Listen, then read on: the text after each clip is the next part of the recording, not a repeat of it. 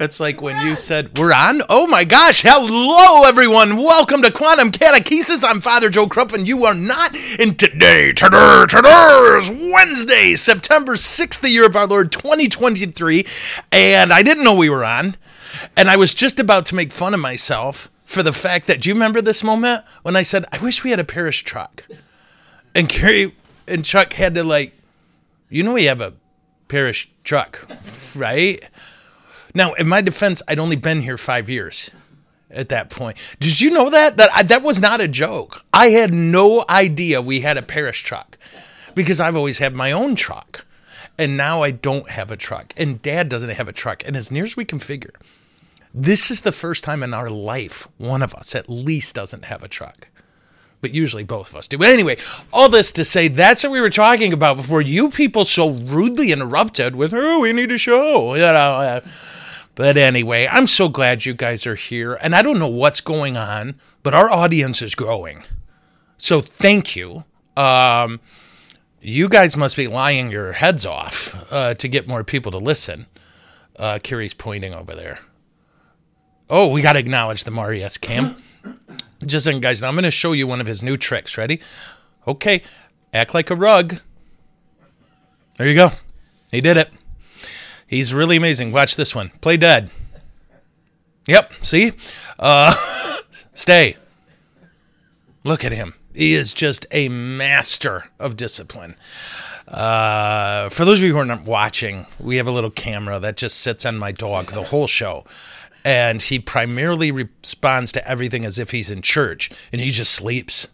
Like if I could get him a bulletin, I'd get him a bulletin. Uh, so he could read that before he naps. Do you remember the nap discussion we had? That we, so that we had a person who lived at our house who said the P in the word nap. It's like it's no, it's just nap. And they're like, no, it's nap. Like, no, it's just nap. You close the P. Anyway, don't pop the P.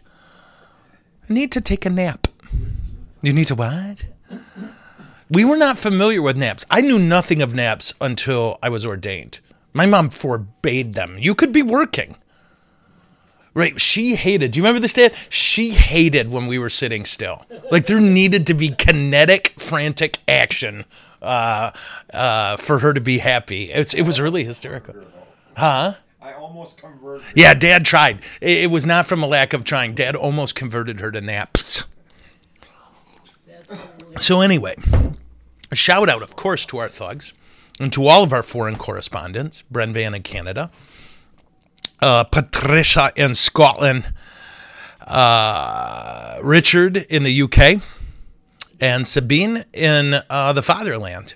Now, I just found out last night on Twitter, of which I am no longer exiled, that we have a correspondent in Kori. Kori, what is? Uh, shoot, I forgot where you are. I want to say Oregon, but it could be Seattle. Wait, it's Washington. I get all. Okay, shout it out. Props. K O R I. Uh, I remember the name, but I don't remember. Thank you, correspondent.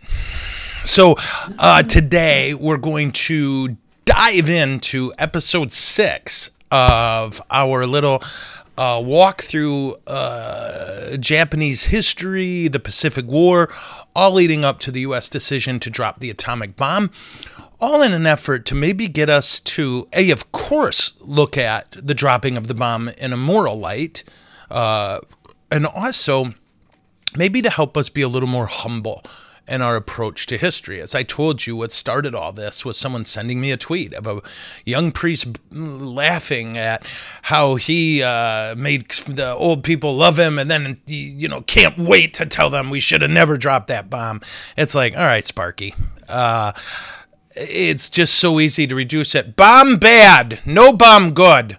Uh, but if a five year old can do it, then you probably need to look a little deeper into the whole thing, right? A five year old can say, if your choice is a bomb or a not bomb, which do you pick? Not bomb, you get an A, right?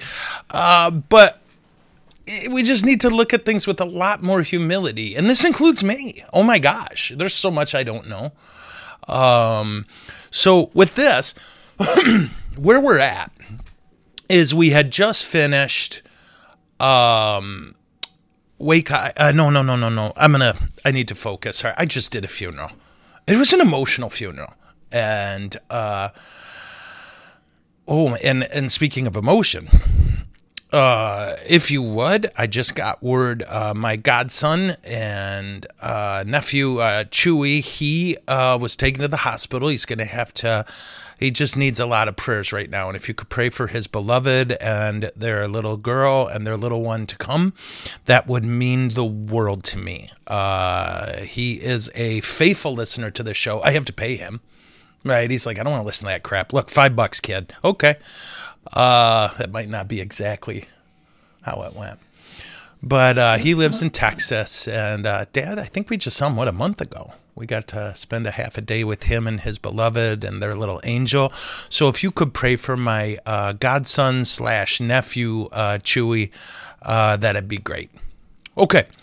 So when last we left the Japanese Empire, um, they kind of hit a dark space that after just freight training the Pacific, um, they lost two battles the Battle of the Coral Sea and they lost uh, Midway.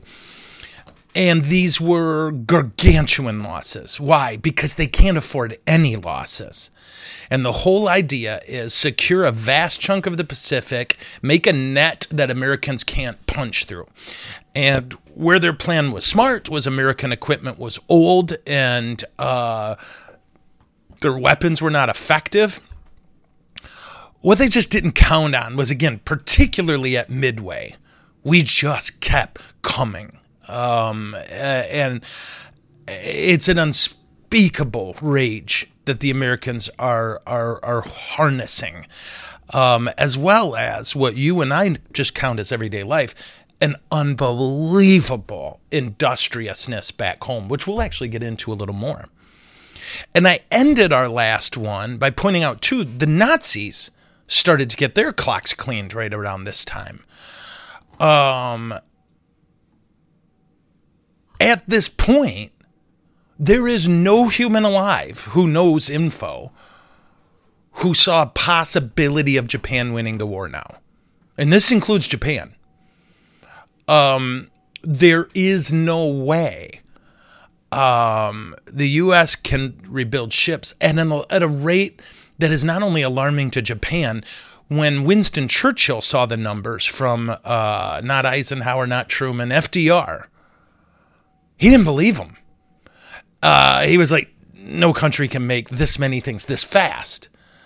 Uh, we could and the yeah those numbers we gave churchill were low it turns out they were low um for those of you like i'm from flint and we're here in flint and in fact if you want to go to dad what's your credit union called now it's not financial plus anymore do you remember it just changed names yeah. It's so yeah, it's funny. Dad has a credit union. It was West Side Auto Employees Federal Credit Union, and then it was Financial Plus Credit Union, and now it's like a bunch of letters. But the reason I point this out is that their office right near here, uh, and less than two miles, right? Uh, it's something. Yeah. Well, anyway, at the office here, if you look on the wall, it's all pictures of how the factory right over here they were building tanks during World War II. And I don't know if you remember the first day they opened that office, I was talking to a guy was like, "We live next to it. We watched the tanks roll off the production line." And this was happening in Detroit. This was happening in Flint. This was happening all over the country. Michigan was the arsenal of democracy. Uh, between Ford and Chevy and whatever that third company was back then, uh, Chrysler, Plymouth, Dodge. I don't know. Did they build any of that stuff? I know Ford and Chevy just rolled fighter planes. Yeah, fighter planes, tanks. Well, Jeep, the venerable Jeep, Willys. Uh, all this. Nobody, nobody, nobody could conceive of how a country could do this. Okay. So Japan not only can't keep up manufacturing wise, she can't build anything really. And even to give you a sense of things, this is probably not super important, but you might find it interesting. Their airplanes, those little Mitsubishis, the Zeros, which were 10 times better than anything else in the air at the time. Here's the key Japan could build those very slowly and transport them. Do you know how they transported them? Ox. They found if they put them on trains, the train shook loose too many important things. So they would literally use oxen to move these planes eh, while they're being assembled from city to city, which heads up, it's not a super effective way to do stuff if you need to build them quickly. Um, in the meantime, we're just churning out so many airplanes, we literally can't use them all. Uh, to also give you another thing, and this is bizarre, right? But I just talked to a guy about this about six months ago who worked for the US Army, and we were talking about that the Army is supposedly switching from the 5.56 uh, little bullet, right? The ones they use in AR 15s. called a NATO round or a 5.56 or a .223, even though there's a slight difference. Anyway, we're using bullets they made in World War II and in, for the Korean War. We're still using them. That is a fact. Uh, and the reason the Army hasn't switched to the 6.5 round, which is supposedly what they want to do, they still have a ton of 5.56 to go. Um, think about how insane that is. So Japan can't produce anything like we can. And they've got hundreds of thousands of troops bogged down in China. She was stretched all over the Pacific, occupying lands, fighting to take one she hasn't taken yet, and fighting to hold to the one she has taken. And and the key is this Japan knows she can't win. Um, there's no one in Japanese leadership who thinks strategically we can win this war. The American strategy at this point is well, we got to wait for the Japanese to surrender uh, or take it back island by island, which they called island hopping. Okay? And, and that's what the Americans and the Aussies decided to do. Okay, this idea of island hopping. We're just going to take island after island until the Japanese surrender. And of course, they're going to surrender. They can't win. They know they can't win. We know they can't win. They can't produce any new things. They've only got what they got. Um, so it seems pretty easy now. Except here's the thing. Remember that Dan Carlin quote I keep saying over and over because it's the best quote ever. The Japanese are like everybody else, only more so. And no American, no Australian, no one outside of Japan or China was prepared for the devastation and the horror and the violence that the Japanese were ready to inflict. Um, Japan knew it wasn't winnable, the population didn't. And so let's take this apart now. If Japan knew she couldn't win, why not surrender? Right? Why not sue for peace? Well, just like the motivation for Pearl Harbor, the Japanese are not fighting for a total victory or a surrender from the Americans. They never thought the Americans would surrender. They were fighting for an agreement. Hey, remember, all of this goes back to this. The Japanese were chewing up China and inflicting casualties and grotesqueries at a rate that the world just couldn't handle. And so the, the key was this okay, Japan, you need to get out of China. Yeah, we will. We'll get out. Don't worry. Uh, Japan, remember you said you'd get out of China? Yeah, it's coming. It's coming. Finally gets to the point where Japan gets an ultimatum. You're leaving China by this point, and that's when Japan struck. Right? And all this, eh, you go back to that. And this is, and I hate how I sound because it sounds like I'm defending it. Their, their point is simple we just want to be left alone. You started this crap by boy embargoing us when when you take countries all the time. Why can't we? Right? This is what it comes back to. So the Japanese, when they attacked Pearl Harbor, there was no thought that at some point the Americans, oh, we surrender, you win. What they wanted was Americans to go, can we be done fighting? And they could say, we get these islands, you can have the rest. This is what they believe is going to happen still. Now, as they realized that strategically, now they probably can't win anything of note, their aim shifts. Okay, and it's exactly what the Germans did when they invaded Belgium in World War One. Remember this? We have to make the idea of warfare with us so horrific that everybody gets out. Yeah? Um if we can make taking islands so expensive that America, uh, Americans will say, all right, let's sue for peace. Um, that way, Japan can save face and stay resource independent. Remember, Japan, I know I keep saying this, I just need it in your heads. Japan doesn't have any resources to speak of naturally. They got to take what they want or trade for what they want. They find taking what they want a lot cheaper right, than trading for what they want. Japan needs to save face and she needs to be resource independent. And this whole saving face thing is not just a ego thing. Remember, this is government by assassination. The moment your superior gives you an order you don't like, kill him. Right? They killed prime ministers. Uh, this is a government that's run by assassination. There's nobody who's going to say, you know what? We can't win this. Let's call it. Let's sue for peace and see what we can get. Because the moment that guy says that, he's going to be killed. Japan had unintentionally created a monster she couldn't control in her army. How are we doing? Yeah. Okay. So are people keeping up? Any question? All right. So what did the people of Japan know? If they didn't know, we already lost. What did they know? Now this took me a bit, and I, I'm right. I want, I want to be clear. it's like what I'm going to tell you is correct information. Some of it, and I'll tell you when I'm oversimplifying a little. Okay.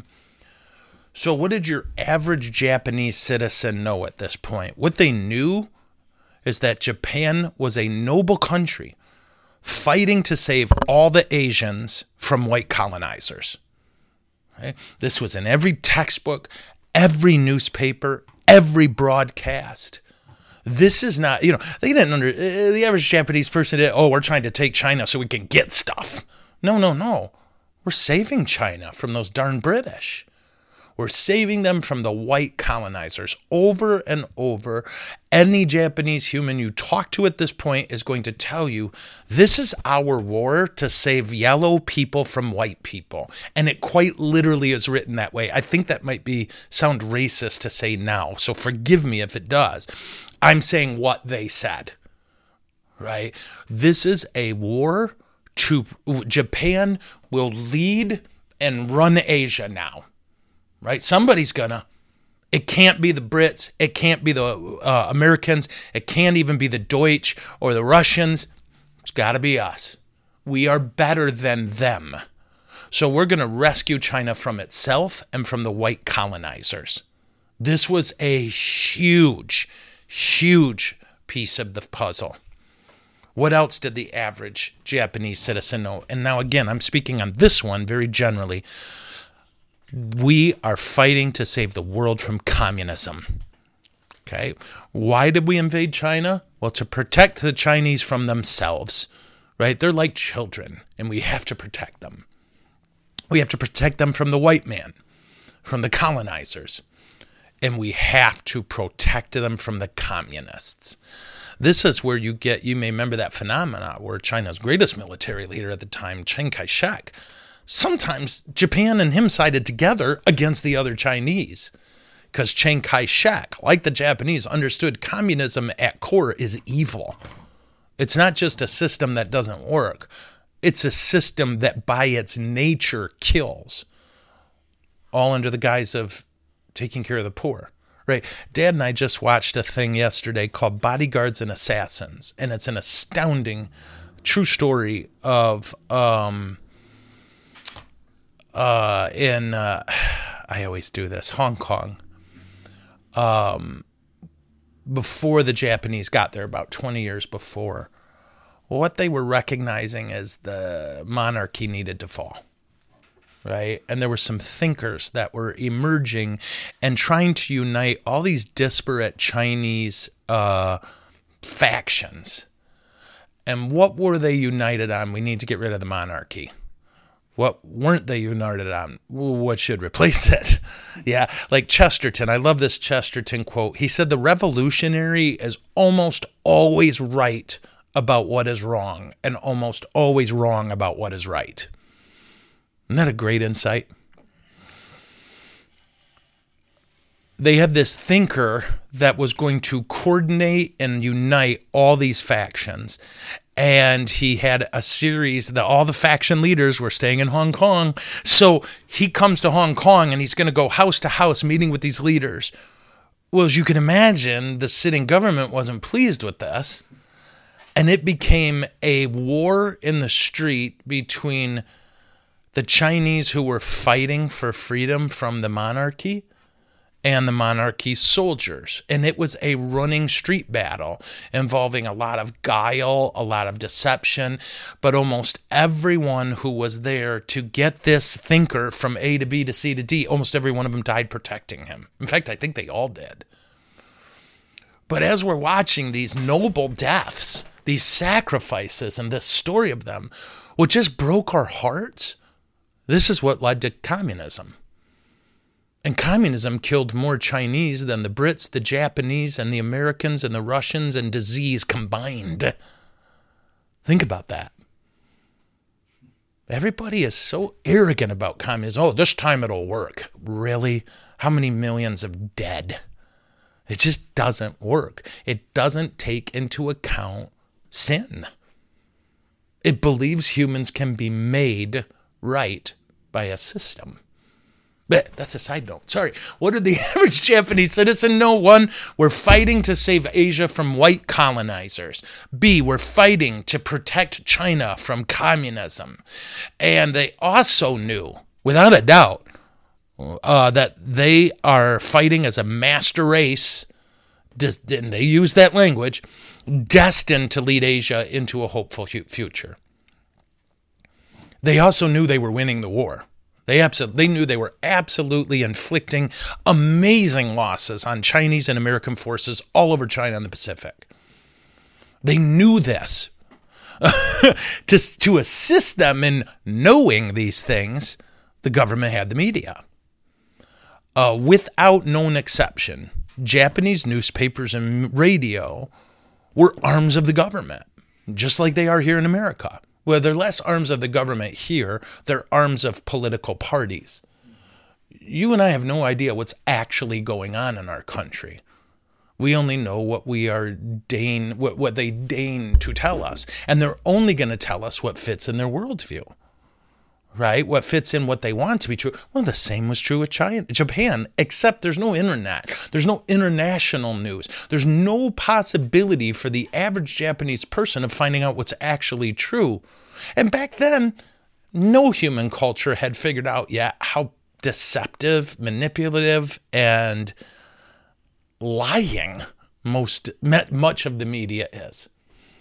Right? It's it's an astounding thing. Japanese newspapers and radios were simply arms of the government, assuring every Japanese citizen, holy crap, we're winning this fight. Wow. Uh, our fearless, invincible men are driving the white man out. Uh, we are winning the war. They knew that the Japanese army was invincible. And they knew that these this Japanese army was mowing down the enemy at every level. But there was also something the media didn't need to tell them because it had been drilled in their head since birth. Right? They learned it at home, they learned it in school, And every facet of their daily life was permeated with this truth the emperor is divine. He is a living God. He has called them to this fight, and they will win with his help. The, the divine emperor is worth dying for. And those who made that ultimate sacrifice, he would bless. Okay. Um, this is a big deal, what I'm telling you. Um, and all of this forms the enemy that Americans are fighting. For all intents and purposes, this is the heart of the Pacific War. And the major factor, a major factor, in the eventual decision to drop atomic bombs on Hiroshima and Nagasaki. Uh, we need to know this, right? Japan was a nation committed to fighting at the emperor's side until the Americans sue for peace or until they were dead. All of them. Uh, American planes, when we started being able to fly over Japan, commented on how what was written on their roofs, roofs, right, which is 30 million one what did they mean? We are one. All of us in Japan. You have to kill us all. And this wasn't a cute battle slogan or a manipulative uh, tactic. This was a fact. And we're going to hear some shocking examples of it. But this idea of you have to kill us all. Okay. Um, you want a great example of it? Do you guys know the year? Now, Kara, I don't know. Can, are people listening live? Yeah. Okay. Does anyone want to take a stab at what year? So World War II ended in uh, August of 1945. When did the last Japanese soldier surrender? Without Google, does anyone know? Should I give them time to? Do do do do do do do. No Google. How about December of 1974? 29 years after the end of the war is when the last Japanese Imperial Army uh, personnel surrendered. For almost 30 years after the war, people who lived in the Pacific Islands had to deal with Japanese soldiers still carrying out the war. Uh, Guam had 30 some deaths up to this guy's surrender in December of 1974. And why? Because the emperor didn't tell them to surrender. So they wouldn't. Um, and that guy, this will blow you away. If you want, look this cat up. This will blow you away when they finally right got um the emperor on a plane to come out right huge expense but this guy's killing people. He's stealing stuff. Right he's doing this his rifle was in perfect working condition. He was fully rationed out. He was living off the land for 29 years. Um that's what the Americans are up against. That's what the Australians are up against. That's what the people who live on these islands are up against, and almost without exception. We're going to read about a point when Japanese civilians, by the thousands in Saipan, commit suicide while standing in front of the U.S. Marines begging them, no, no, it's over and they committed suicide rather than surrender. Children, wives, then men. Okay? This is an enemy who is different than anything we've encountered before. Um, their culture developed independent of every other culture in the world. Um, I was thinking about is this the time, but I think I'll wait to get into some of the tactics that made the island hopping so impossible for us. I mean, it was possible. We we did it. Uh, let me italicize this so I get back to it later. But I just I, we have to understand, right? Like Nazis when they were surrounded and when they were okay, we can't win this, they surrendered. Americans when they were surrounded and couldn't get out of it, they surrendered. Everybody did, uh, except the Japanese. You don't surrender. And when you surrender, they don't know what to do with that. They've never dealt with that before. So we're going to take a look now what was going on in the U.S. Okay. So, uh, and dad has told me many stories about this, right? Dad grew up in a rationing economy. Okay. What did that mean? And every American did. You got stamps that meant you could use this amount of gas, you could eat this amount of food each week. Use those stamps however you want, but you only get this amount of food every week. We put every single element of American industrialness, industriousness, industrial, whatever, behind this war. Like Americans would die today if someone said, you can spend $8 a meal per person. And if you spend more than that, you can get arrested. We rationed.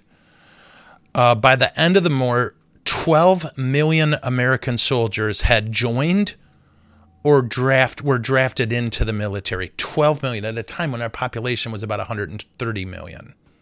Think about that. 10% of Americans. Is that 10% or 1%? I always screw that up. 10. 10 uh, widespread rationing occurred. Families were given coupons to purchase sugar based on the size of their families. They could not buy more than the coupons allowed. Uh, and rationing covered goods like shoes. You were allowed one pair of shoes. Uh, it's just crazy. And you say, how did you police this? A, the people did it. people were harder back then. People didn't have, you know, didn't buy a $1,300 phone and, and text how hard their lives are. Uh, people didn't rack up crippling debt at 18. Uh, you know, it just was a different culture.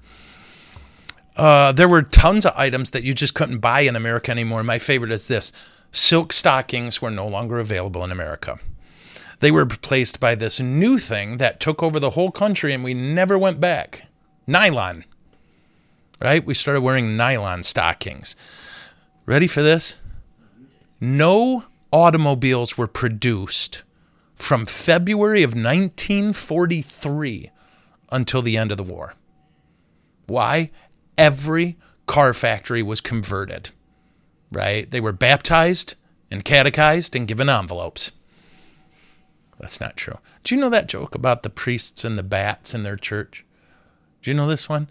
So there's three clergy and they're talking and the Baptist minister says, "Man, we got terrible bats in our church." But you know what we did? We went out and we hired a company and they did all kinds of neat stuff and we think it's actually got rid of the bats.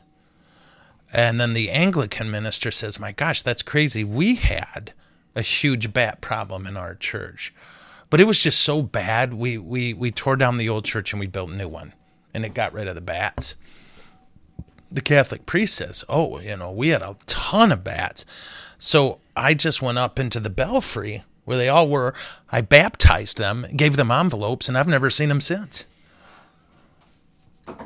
Okay, it's a priest joke. Um, what were we talking about? Does anyone remember? I don't even know. Uh, yeah, we stopped making cars. They were converted. That's it. The auto plants were all converted to make weapons of war. Um, and you can Google these images of tanks rolling off the line of Detroit, and the guys working the line have painted messages on them for the Nazis and the Japanese. Yeah, some lovely ones, as you can imagine. Hey, guys. Stuff like that. How's it going? please don't please don't fight. can't we all just get along? Wouldn't that be hilarious if someone wrote on there, can't we all just get along? Uh, no, that you put that on a tank.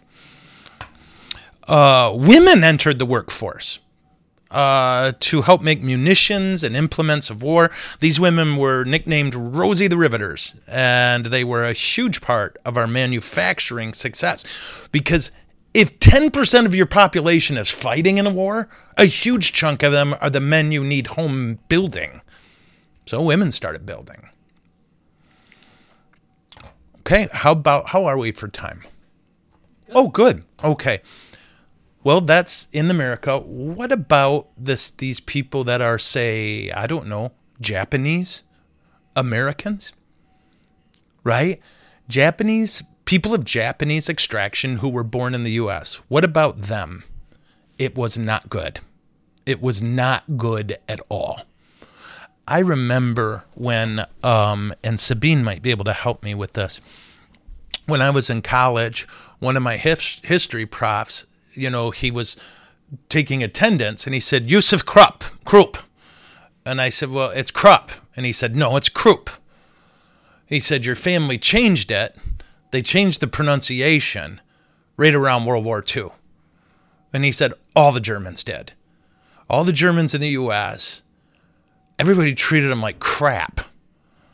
So they changed, and only Germans would think this that Krupp sounds less German than Krupp uh, which just cracks me up. But my mom's family, same thing. Ebenhaben, Ebenho. Right. And sure enough, when I talked to grandpa, uh, that's what he said. Oh, yeah. he said, we got in a lot of fights those days. Nobody wanted German speaking Americans in their neighborhood. Right. They called us Nazis. They called us Krauts. And granted, I mean, people called dad a Kraut, but that was not a mean thing to call him by then. But back then, that was a mean thing. They called them Huns. Uh, all these different names, but n- being candid, the trouble for the Japanese people was you can spot one. Right? A guy can walk by you, 100% German, and you don't know. He could tell you, my name is Shane McClough, you know, and you'll believe him. Uh, Japanese people, not so much. They're not just Asian looking, they're distinct Asian looking. Um, and things were tense and bad and got a bit worse when, and I didn't know people didn't know this. Did you know a Japanese sub surfaced off of California and bombed? Did you know this? Yeah. Oh, you guys did. Okay. I was surprised. I, I, yeah, we got bombed. I mean, it wasn't, nobody got hurt. But kind of classic West Coast, we should panic. Yeah, and we should have laws. Yeah, uh, that there's something about West Coast Americans that just constantly need to pass laws, right? It's like, well, there was an earthquake and it rained. We need a law that, you know, what are you doing, dude? Sometimes random crap happens. You don't need a law, but anyway, God bless the West. They do make good food. And they have great weather and great athletes. Anyway, uh the worst was Executive Order 9066, signed by Roosevelt in 1942, that ordered that all Japanese Americans be moved to relocation camps. Um, close to 120,000 Japanese Americans in the West had to leave their homes. Their homes were confiscated, their bank accounts were frozen and confiscated, and they were placed in relocation camps um, and guarded. Um, most, a vast majority, were born here in the U.S. Um, and did not know Japanese, like the language, even. Um, Japanese parents, generally speaking, were the opposite of German parents, right? German parents, Germans were always very reluctant to learn English. Like in the US, you may remember, I did that whole thing on how American Catholic bishops had to tell the German Catholics in the US, we will excommunicate you if you don't learn English. Right? They just wouldn't do it. Um, the Japanese were the opposite. We're going to be good Americans. Uh, so mom and dad might not speak good English, but you will. Right? For for dad, my dad was saying when his dad the first time he heard English was when he went to school, which was in English. Right? It's just that generation, the Germans had no interest in learning English. They didn't want to know English. In fact, there was even a, a kind of a slander or whatever that Germans would say about uh, American Germans would say about someone who left the German community, and it was literally be careful of the English. Right? And it was this idea that when you leave this nice little German community, you're going to run into English people, and they're awful. Watch your back. Isn't that funny? My grandpa told me about that. If she just didn't trust English speakers. But here's the thing these were fully Americanized Japanese Americans who were being put in relocation camps with barbed wire. All their their houses were confiscated, their money was confiscated. Uh, they were only allowed to go to the camps with what they could physically carry on their person. And this was a horror. Were Germans put in these camps? Yes. Italians, Germans were put in these camps. But again, both groups would simply change the pronunciation of their name or they could hide within the population. Japanese people stood out, right? Americans are big people physically, and the Japanese were not. Um, the U.S has apologized, as you can imagine. I think uh, Reagan was the first, but don't quote me. Uh, Reagan signed the quote Civil Liberties Act the to kind of well apologize, and any living survivor of these relocation camps was given twenty thousand dollars as a kind of penance for their forced jailing. Uh, George H.W. Bush issued a formal apology. Um, and I think, oh, and George Bush Jr. Um, what do you do? We did something awful. We did something, but we were terrified because this was the point in the war where we were getting our clocks cleaned and where word was starting to filter back. These cats are different. This isn't fighting Nazis. This isn't fighting uh, Italians. This is fighting something totally different, something we weren't ready for. Um, well, were there any Japanese American soldiers? Yeah. Um, and not only this, but maybe this is a good place to stop. What time is it? Yeah, this will end us on a happy note, kind of. Uh, to a shocking degree, amount, whatever you want to say, Japanese Americans signed up for the war. America just wouldn't take them at first. Um, Japanese Americans were, um, what do you say, hungry to fight for their country.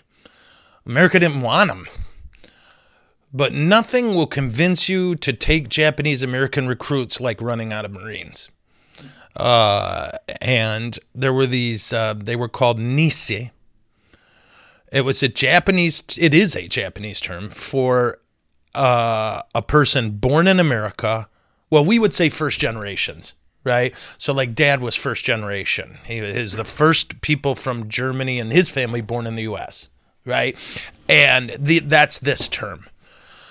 Um, so these guys were American citizens who only knew life in America, and they might have spoke Japanese, they might not. The ones who didn't learn Japanese. Um, why? Well, now we have these things called translators. Um, and over 5,000 Japanese young men and women volunteered to serve the country but we're not allowed to have guns because you can't, quote, trust those people. So instead, they translated. Um, the funny thing is, the U.S. had to set up a special school in Minnesota. You ready for this? To teach them Japanese and to teach them Japanese customs and culture. Because again, Japanese Americans tended to be fanatics about enculturating right? We are going to be Americans. We're going to be good Americans. Eventually, 3,700 Nisei graduates from the school served in the Pacific and saved an unbelievable amount of lives. Uh, many Nisei also earned distinction in combat. 33,000 Japanese Americans served, which is a huge chunk of their population in the U.S. You could say every able bodied male volunteered. Um, a small group served in China and in Burma, and they were known, these Japanese troops, Japanese Americans, as Merrill's Marauders. Um, this is the 5, uh, 5307th uh, regiment. They served as spies, they eavesdropped, they translated enemy plans. And this is when Americans started to fall in love with them. Okay. Like word started to get out about these very loyal, very brave, very tough Japanese American soldiers, um, which led to the formation of two all Nisei regiments. Right? So in World War II, there were two regiments comprised entirely of Japanese Americans. Uh, the first was the 100th Battalion, Infantry Battalion of Hawaii. Um, and those guys, now, this will maybe break your heart a little. Um, well, we're going to talk about race here. Okay. So when I was doing my hospital internship in Detroit, I was at uh, the Veterans Hospital there. And almost all of my, what do you say, clients, I don't know what word to use, were black and they were Marines. All Detroit guys who were in the VA hospital, all World War II vets. And I said, Did any of you join the army? right? Because they were all, they said, they want what every one of them told me was the same basic idea. Ready? They didn't want us killing white people. So they sent us to the Pacific. Um, and he's and one guy said this. They were really open about that. we don't want black troops killing Nazis or Russians or Italians, but you can go kill the uh, Japanese people uh, one guy flat out told me when he signed up for the army because his dad was in the army they're like no you need to go to the marines because the marines are fighting yellow people. Uh, and it was tragically a bit of the same thing here. Where did we send this 100th regiment? To italy. Um, and the combat they saw was so violent and so brutal. So they weren't fighting Italians, of course. The Greeks took care of that. They were fighting Nazis. And they were fighting some of the best Nazis. Their battalion to this day is called the Purple Heart Battalion because of how many within it merited that award.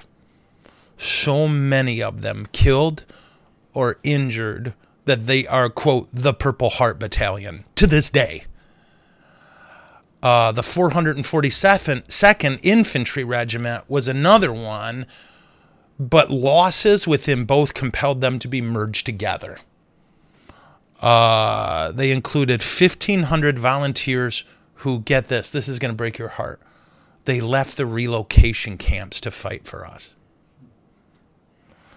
Um, eventually, uh, they had about 10,000 men. Uh, and they are ready the most decorated regiment in the history of American warfare to this day. Um, shocking valor, sacrifice. They just were desperate to prove we love our country. And they proved it with their blood. Uh, they proved it with their sacrifice. Um, man God bless those guys. Um, they were fighting for a country that was putting that took all their stuff from them, their houses, their goods, and put them in relocation camps. And they were going, "We want to fight for you." Um, and if you look today, uh, Americans tend to have a deep respect for the Japanese. And they're probably, you could say, besides Britain, our most faithful, loyal ally. There was a lot of anti Japanese stuff in the 80s and 90s in this country, but most of that was a, to me at least, appropriate reaction to globalism. Right? We were all sold a bag of goods. Yeah. Uh, the idea that, well, yeah, we can pay this guy a living wage in the US and build a middle class, right? Like my pa's generation, right? Come out of the army, go work for GM building cars. We'll pay you a good salary and people will buy GM cars and we'll be, you know, right? The cycle continues. And then suddenly we decided no, ship the jobs overseas, import cars from overseas forgetting that no one has money to buy these things anymore. Right? Globalism has its benefits and it has its curses. And a lot of the anti Japanese sentiment of the 80s and 90s was all of a sudden America finding out you have to build the best cars. You can't just build cars, you have to build the best ones. Um, yikes. Anyway, so the most decorated uh, military unit in the history of our country is this Japanese unit, the 442nd and the 100th. Uh, they combined for 18,000 awards in two years. 18,000. This is 10,000 men, including 4,000 Purple Hearts and 4,000 Bronze Stars. My God. Um, yeah, they came home maimed, uh, but revered. Um, even I'm trying to remember his name. There was a Japanese senator who lost an arm in the battle to take Monte Cassino in uh, Italy, who was a senator, right? Who was voted a senator. Um, at the start of the war, the Japanese Americans were treated with great hostility. Uh, but their unbelievable service completely changed American attitudes. Um, so that's where we are. I think we'll call it here. Uh, and tomorrow we're going to kind of get into the a little more of the blood and guts. Not that I'm going to describe blood and guts, but more now I'm going to walk us through island hopping. Okay. We now have a kind of naval security in the Pacific, sort of. But now we can get troops and supplies. And what we're going to find out is that no matter how ferocious the Japanese soldiers are, nothing beats a dug in U.S. Marine.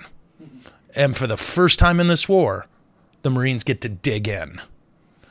Um, and the results are a shocking amount of casualties.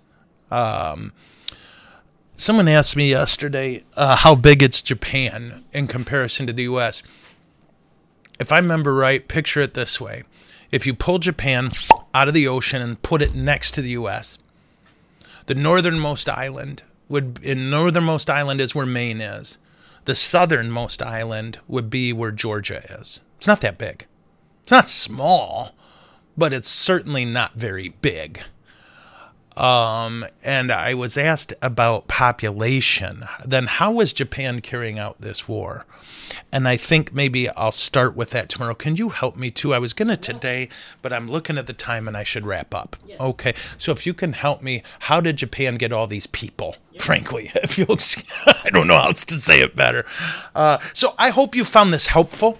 We're getting closer and closer now. We're we're we're we're kind of hitting the end of this section, and I hope uh, you are patient with me. Uh, well, I know you are, or you wouldn't be listening, I guess.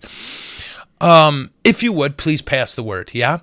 Uh, to subscribe to our podcast, Joe and Black Ministries, on your favorite podcast provider. Uh, if you are a YouTube person, uh, please subscribe to our feed there. Uh, now, that name's a little different. It's Joe and Black Ministries. So it's spelled the same, but it's an emphasis on a different syllable. Emphasis. Um, come, Holy Spirit. Uh, there was something. Oh, we got a question? No, I can't. Okay, let me take a look. Okay, let me get my glasses on. Okay. Oh, really? Okay, yeah. So let's make sure and pray for Bernadette and her family, especially Matt and Serena. Jesus bless them. They've taken some hits. Ah. um. Okay. So tomorrow, I think we continue. Right, our guest canceled. We had a cool guest uh, that we thought was going to work, but they hate God and America, so they're not going to be here. I do have more than enough material for uh, couple more episodes without doing a ton more research. Uh, but uh, there we are. Okay, so I will see you, beautiful people, tomorrow. What? Oops. Is, is, is 906 day for the UP. 9 September 16th. Oh, is that the area code up there? The code Okay, so is this our girl Nora? It is. I love Nora. Nora, we love you, chick. Oh, and you know what? I want to say this too.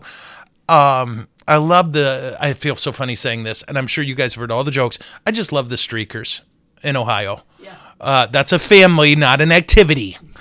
Uh, but just the other day, I was, I was, yes, I was feeling a little down, and I had no particular reason. Like nothing was wrong. I'm just, you know, and I got this pile of letters, and I'm like, you guys are just all of you the things you write me and i'm so sorry i try hard to write everybody back i know i'm way behind uh, but just i love you guys and i'm grateful for your encouragement and your support all of you uh, my thugs and, and my non-thugs and the streakers and uh, bernadette lafay uh, de lafay and uh, i don't know just so many of you write me beautiful things and i don't deserve your kindness thank you uh, I feel uh, very blessed to be a part of this. I am back on Twitter. That happened. Um, and one of the things my goal is is to do our show on there. Now, um, we hit. This is wild. What day? Saturday. Saturday. Okay, so Saturday, Sunday. You're, you're So, looking up to me. do you know Twitter? We already have five. I got a thing from them. Five million impressions. Uh, and I don't know what that means, except that if I get, Sent, they sent this to you? Or wait, no, sorry, I'm sorry, I said it wrong. Two million impressions. Yes. At five million, we can get revenue, Nice. which, you know, again, not the kind where I'm asking you for money. I, I try not to do that. Well, I don't think I try. I don't, do I?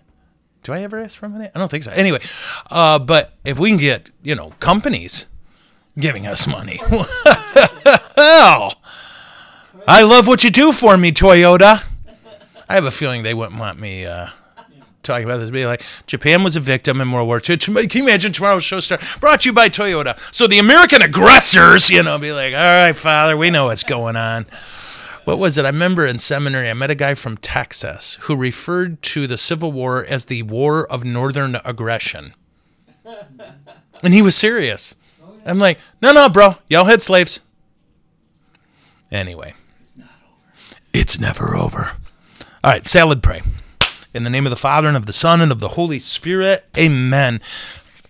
Ah, Heavenly Father, racism is a bad thing. And um, for the way the Japanese government used racism and for the way the American government used racism, forgive us. And Lord, help us never to resist talk about racism because there are scammers and hustlers. Of course, there are. It doesn't take away from the reality that judging people by the color of their skin is a sin.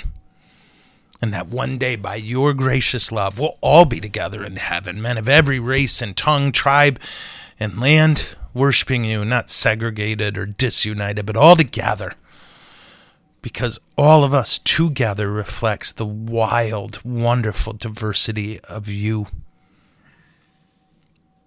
And for the ways, Lord, that we've let the actions of some dictate our attitude about the whole, we're sorry for that. And for any ways we've been victims of that, heal us. Through this all, as we learn more and more about the war in the Pacific, help us grow our commitment to peace.